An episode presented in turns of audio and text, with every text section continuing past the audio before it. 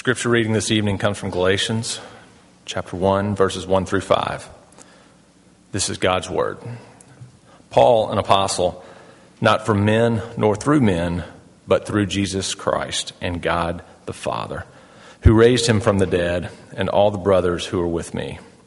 To the churches, to the churches of Galatia, grace to you and peace from God our Father and Lord Jesus Christ who gave himself for our sins to deliver us from the present evil age, according to the will of our God and Father, to whom be the glory forever and ever.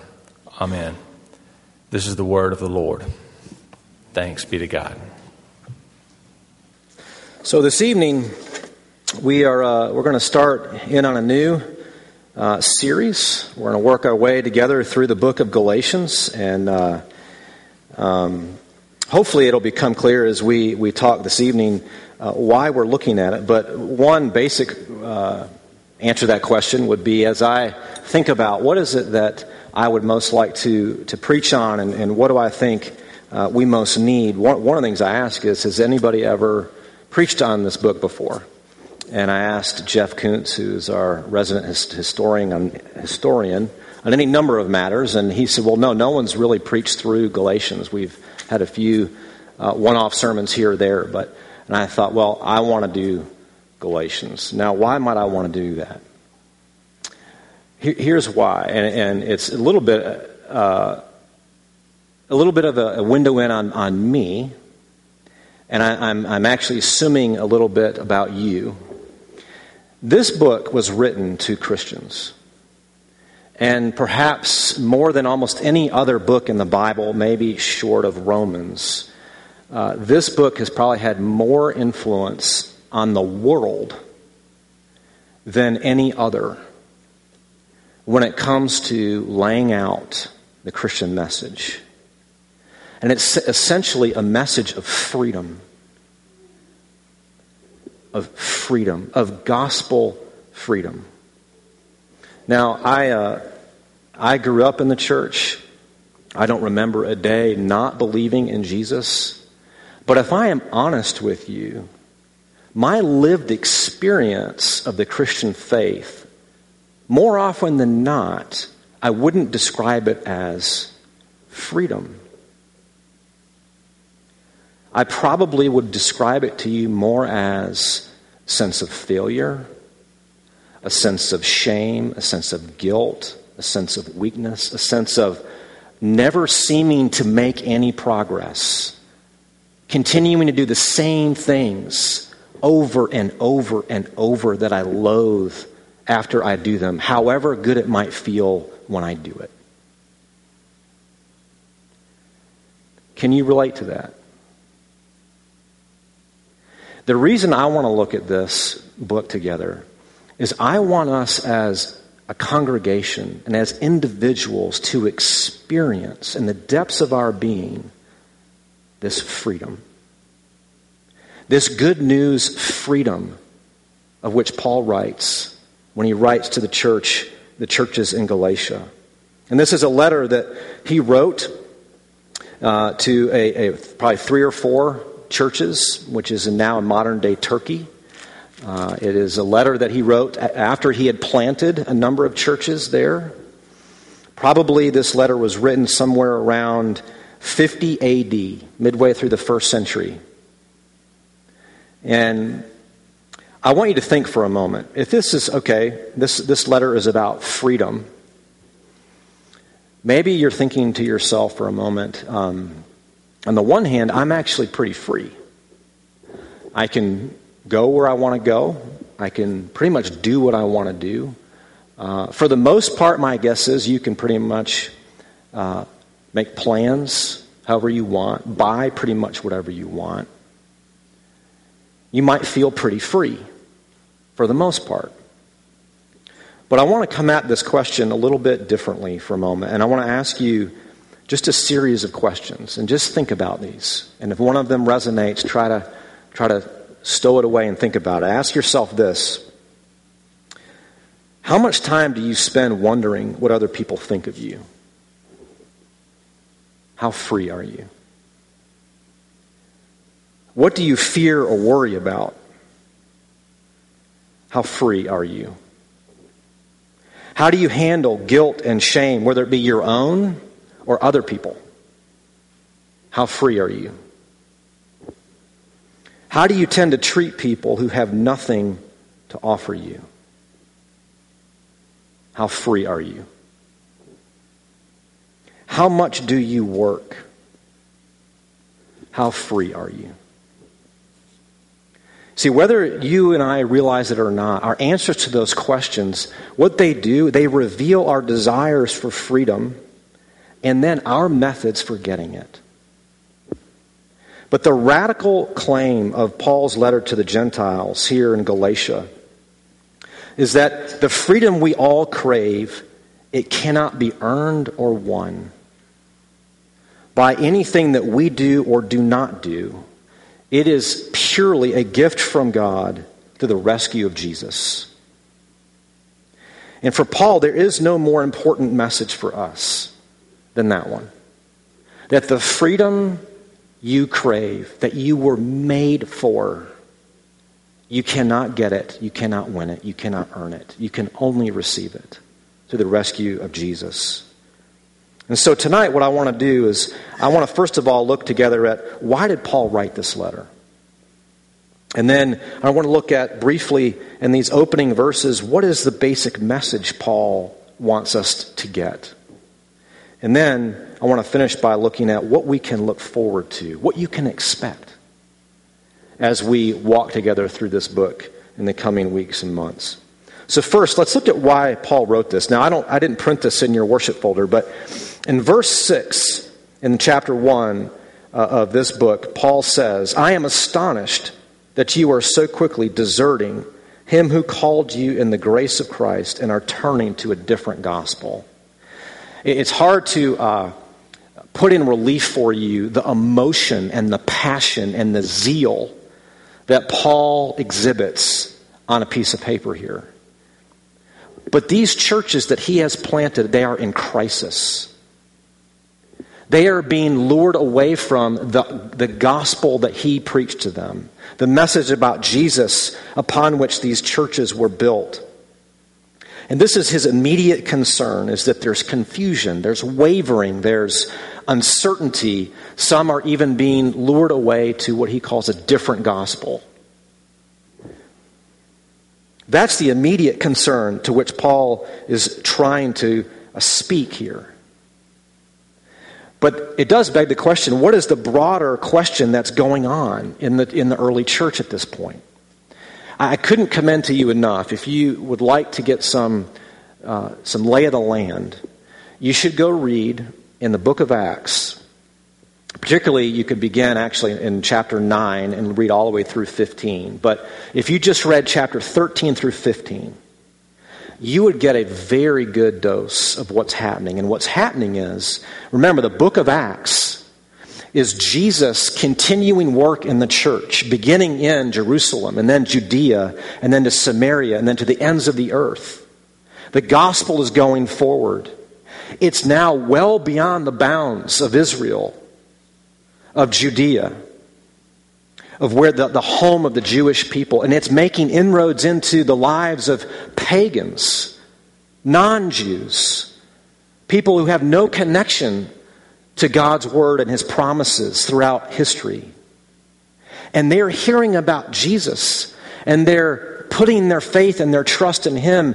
And Paul is saying, Paul's preaching is simply all that you need is to trust in this Jesus. Nothing else is required for you. And in fact, Luke in book of Acts says, quoting Paul as he preaches, he says, Let it be known to you, therefore, brothers, that through this Jesus, forgiveness of sins is proclaimed to you, and by him everyone who believes is freed from everything from which you could not be freed by the law of Moses. But now there are opponents. There are those who disagree with Paul.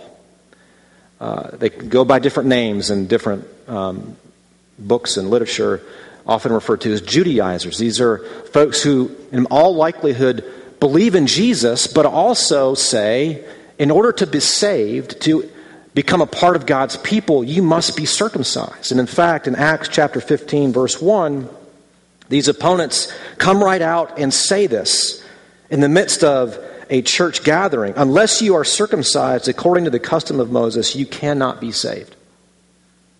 There is a conflict in the early church about the nature of the gospel. What does, it, what does grace really mean? What does salvation involve? How do you get in on it? And here, Paul, when he writes this letter, as we'll see as we work through the book, Paul here is being viewed as one, he lacks the, the requisite authority. He doesn't have the authority to preach this gospel that he's preaching. And the, the, the gospel that he is preaching is only half a gospel. That's the claim. That Paul, he wasn't sent by the, the leaders of the church, as we'll see uh, as we work through the book, from Jerusalem. He doesn't have their backing, their endorsement. And also, he's, he's soft pedaling this, this message about Jesus. We know that yes, you're saved by faith, but you also must become Jewish. You must be circumcised and follow the law of Moses. And so Paul is being perceived as actually watering down the gospel because he's saying, no, no. You're saved by faith alone, in Christ alone, by grace alone. And so Paul begins this letter. It's why in verse 1 he begins somewhat unusually for a letter during this time in, in history. He says, Paul, an apostle, not from men nor through men, but through Jesus Christ and God the Father, who raised him from the dead. Paul is making a claim here that his message, it's not, it doesn't have authority because of his pedigree. And as we'll see, he had quite a pedigree. Nor does his, his message have authority because other men, other leaders said, Yes, Paul's one of us, and we have given him the authority to do this. What Paul is saying is, No, I am an apostle because Jesus made me one. My authority comes from Jesus and our Heavenly Father. Now, that's quite a claim to make. And we'll have a chance to look at that claim in coming weeks as well. But first, think about I want you to know what, what does Paul mean when he says he's an apostle? In its most basic meaning, an apostle just simply means to be sent. But in the New Testament, especially when we're talking about the New Testament apostles, those who were eyewitnesses to the resurrected Christ, an apostle is someone who has received delegated authority. Another way to think about it in our day and time, it's like a power of attorney. If you had an apostle and you sent them to go speak on your behalf, it was as if you were there speaking. There are actually even accounts of how this idea of an apostle is used in the first century. That if, if you had an apostle and you sent them to go do business on your behalf and they did something illegal, they were not held responsible. You were. That's delegated authority. And Paul is saying the message I am preaching to you doesn't come from man, it comes from the resurrected Jesus, which you can read about in Acts chapter 9. And we'll have a chance to come back to it as well in coming weeks. So, Paul here is telling us that the background to this book is a real serious problem. And it's a problem over what is the gospel. How do you get in on it? How can you be sure that it's true for you? And so then, what I want to do is not only just look at the background, but then what is it that Paul says? The stakes couldn't be any higher, and for Paul, the need to clearly lay out the good news couldn't be any greater. And so, here, actually, in verse 4, sometimes it's amazing how Paul can write a book like Romans, which is so big and substantial, and yet there are moments when you read in a span of one verse the gospel in a nutshell. And that's what we have here in verse 4. P- Paul is giving us a snapshot, a, a brief summary in a nutshell of what is the gospel. And the first thing I want you to see here when we come to verse 4, he says, Picking up from verse 3 the Lord Jesus Christ, who gave himself for our sins to deliver us from the present evil age, according to the will of our God and Father. That is the good news of Christianity. It's not a method, it's not a how to. It is a statement about an event, something that happened on your behalf for all who would take it. And what I want you to notice here, particularly if you think about um, the Gospels and how much Jesus teaches, how many parables he tells to instruct to help people understand who he is and what the kingdom of God involves.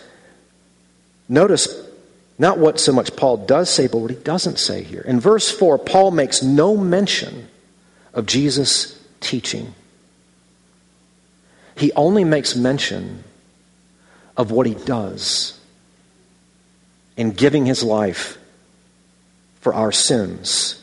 Now, what are we to make of that? Is Paul saying his teaching doesn't matter? No, absolutely not. But what we are to see there is that for many people, uh, oftentimes Jesus is, is uh, valued and respected as a great teacher, which he no doubt was. And oftentimes, uh, we, we might even fall into the trap and may think that being a Christian means simply following what Jesus says to do.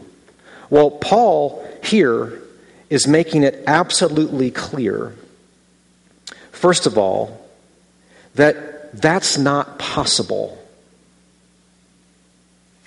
Because he doesn't say here what you most need to enjoy this freedom is just to follow Jesus more faithfully, to try a little bit harder. What Paul says here is not that you need a teacher. What you need is a rescuer. You need a deliverer. And in fact, to put it as, as bluntly as I know how to, Jesus' teaching will only condemn you and exhaust you and destroy you if you don't know him as your rescuer. Paul's point here in saying that Jesus, who gave himself for our sins to deliver us from the present evil age, what he is saying is yes, you must listen to Jesus, but you must receive him as your rescuer. That is the good news of Christianity. And when Paul gives us a summary of his gospel here in verse 4, what he is telling us is really is describing who we are in this one little word in verse 4 when he says to deliver us, this idea of rescue, the implication is that we, we are people who are hopeless and we are helpless. In his letter to the church in Ephesus, Paul says in chapter 2 that we are dead in our trespasses and sins. Theologians call this spiritual inability, that you cannot save yourself. You cannot rescue yourself. I don't know if you've ever watched uh, any of the Everest movies, the mountain climbing movies about Everest. And in, in some of them, they'll, they'll tell you about their preparation, getting ready to climb Everest. And there are sometimes scenes where you'll see the climbers and, and the Sherpas. The Sherpas are the, uh, the folks who uh, live in um, Tibet and will walk climb with the climbers, and they will practice what they call self rescue. And a self rescue in, in mountain climbing is when you're climbing a big, tall mountain and you lose your hold and you start to slide to your death. The only thing that can stop you is your ice axe, and it's called a self rescue, where you have to pull your ice axe, hold it, slam it into the ice, and hope that you stop before you get to the edge of the mountain. What Paul is saying to us here, we are like these mountain climbers, and you left your ice axe at home. And you are sliding down that mountain face, and you cannot stop yourself. You need a rescuer. Or think of it like this. You know, if you tend to think about Jesus as a great moral teacher or somebody who would be, you know, if we all followed him and did what he did, uh, the world would be a better place. Think of it like this that uh, imagine a child was drowning and you were standing there on the side of the pool. And your response to that child was, you know, uh, let me give you this manual of really sagely advice about how not to drown. Is that what that child needs in that moment? Of course not. It's unthinkable that when a child is drowning, you would teach them how to swim. They can't do it, may not even be able to read yet. What they need is for you to jump in that water, to swoop them up, and bring them to safety. That's what Paul is trying to teach you here. You need a rescuer. That's where true freedom comes from. So Paul teaches us who, who we are, but then what, did, what does Jesus do that he tells us? He tells us in verse 4 again that Jesus gave himself for our sins. Here is um, perhaps, again and again, we see this in, in the New Testament, but it's a crucial idea. When Paul writes that he gave himself for our sins, what Paul is telling us is that Jesus came to put himself in your place. He came to take your place, to be a substitute for you. And I, I, was trying to think of how I could try to give you an image for this. One obvious image is if you're at all familiar with sports, where there are substitutes. The idea that uh, you're having a really bad game, and you need someone to come in and take over and get right what you're getting wrong. Or think of it maybe another way. This is familiar to me, so I'll, I'll use this. In conflict with children, where they don't are not listening, don't really care what you have to say, would just as well hurt their brother than do anything else. And for the gazillionth time, I lose my patience I yell. They burst into tears. It's a disaster. To know that Jesus has come for your sins as your substitute is to begin to, to realize that Jesus puts himself right in those kinds of moments. Not in that exact time and moment, but he came to get right what I always get wrong. He came instead of yelling to give love and mercy, to be gracious and patient, to react and deal with people perfectly. And then, not only that, to get right what I get wrong, but to bear the penalty for how far short I fall. So, when Paul says that Jesus gave himself for our sins, that's what he came to do but he came to do that for a very specific purpose to deliver us from the present evil age. Now, what's Paul talking about? This gets into some really deep theology. But what y'all, all you need to know is this Jesus came to start something new. Jesus came to bring about a whole new way of life. And it's a life of freedom. So when Paul here says, that Jesus came to give himself for our sins to deliver us from the present evil age, he's not talking about retreating, drawing back from all of that bad stuff out there.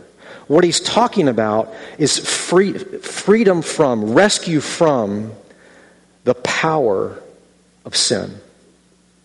That's what he means. What he's talking about here is not freedom from the presence of sin yet. But What he is talking about is freedom from the power of all that sets itself up against God, all that brings blindness to your life, all that brings breakdown and disintegration, all the all of the sin that incapacitates you, that deceives you, that leaves you broken and ruined ashamed, exposed, afraid, worried. All of the sin that brings breakdown to our neighbors, to our cities, to our countries, to the, to the world. Paul is saying Jesus brings in a whole new era of freedom.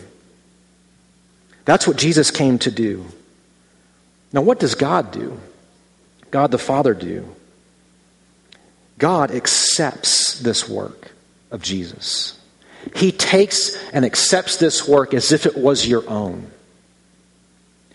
This is the basis of joy and freedom in the Bible.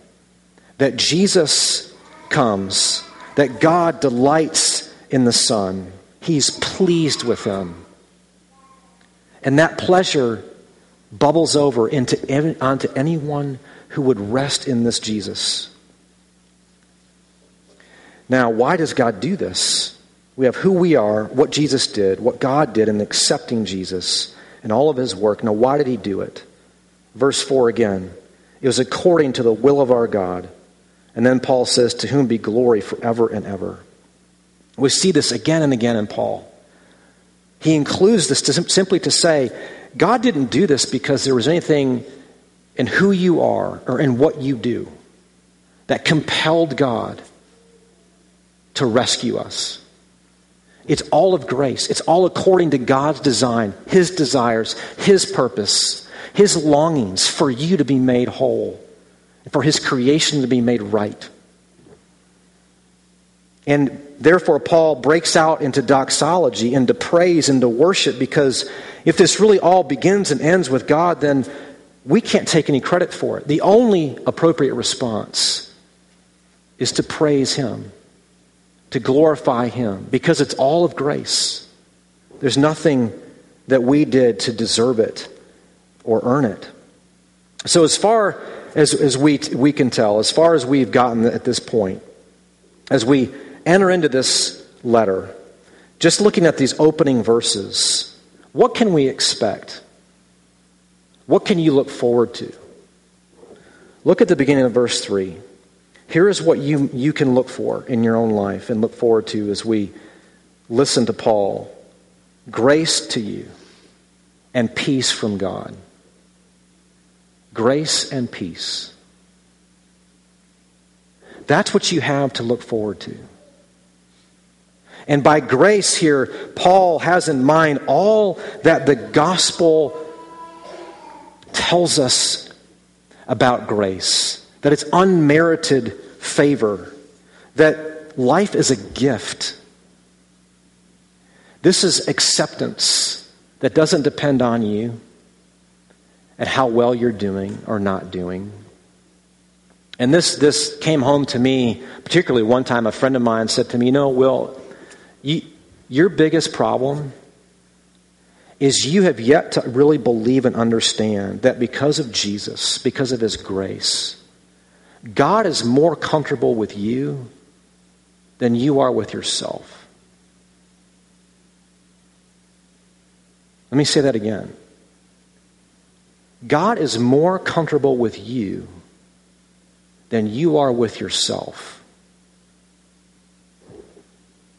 Do you believe that? Do you need that? Is it possible that God could be more delighted in you, that He could cherish you, satisfied with you, than you are with yourself. But it's not only grace, it's also peace, that, which means here simply life is whole. That when Paul says peace to you, what he's talking about is in Jesus, you, you are at peace with your Maker. He is not mad at you. He is not angry with you. He will never be. He will never cast you out. He will never forsake you. But not only does it mean that you are reconciled to God, it also means that now in Jesus, through faith in Him, there is available to you a life and a freedom and a power that can heal and make whole your life. That's what Paul is putting in front of us. This is what we have to look forward to grace and peace. That life is a gift and life is whole in Jesus. I want to leave you with a, a thought experiment. What is your experience of Christianity? Over this coming week, ask yourself that question. Try to be as specific as you can. What is your experience of Christianity? Is it an experience of a lot of ideas and instruction? Is it an experience of guilt and obligation? Is it an experience of self help every now and then when needed? Or is it an experience of rescue and freedom? That's what this letter is for. That's why we have it. God desires that you would know His freedom, that you would experience His grace, this gospel freedom, this rescue, where you can begin to discover that you may actually become as comfortable with you as God is with you. And you begin to see the stranglehold of fear, of anxiety, of working too much, of condescension, of pride, of self righteousness, beginning to lose its grip, and instead beginning to enjoy this freedom found in Jesus. Let's pray. Father in heaven, we ask that as we uh, begin our journey through this, this letter about the freedom you have given in Jesus, we ask that it would become not just something we know about or talk about or um, aspire to, but that it becomes a lived experience. That you would meet us where we are, that you would deal tenderly with us, and that you would help us to, to stop trying to be something we could never be but instead, I pray that when we're faced with our failures, when we're faced with hurt, when we're faced with the brokenness of the world, instead of turning to ourselves, I pray that you would give us the grace and humility to cry out for rescue, to cry out for deliverance, for freedom through Jesus, through his self sacrifice on the cross, so that we might truly live. For it's in Jesus' name that we pray. Amen.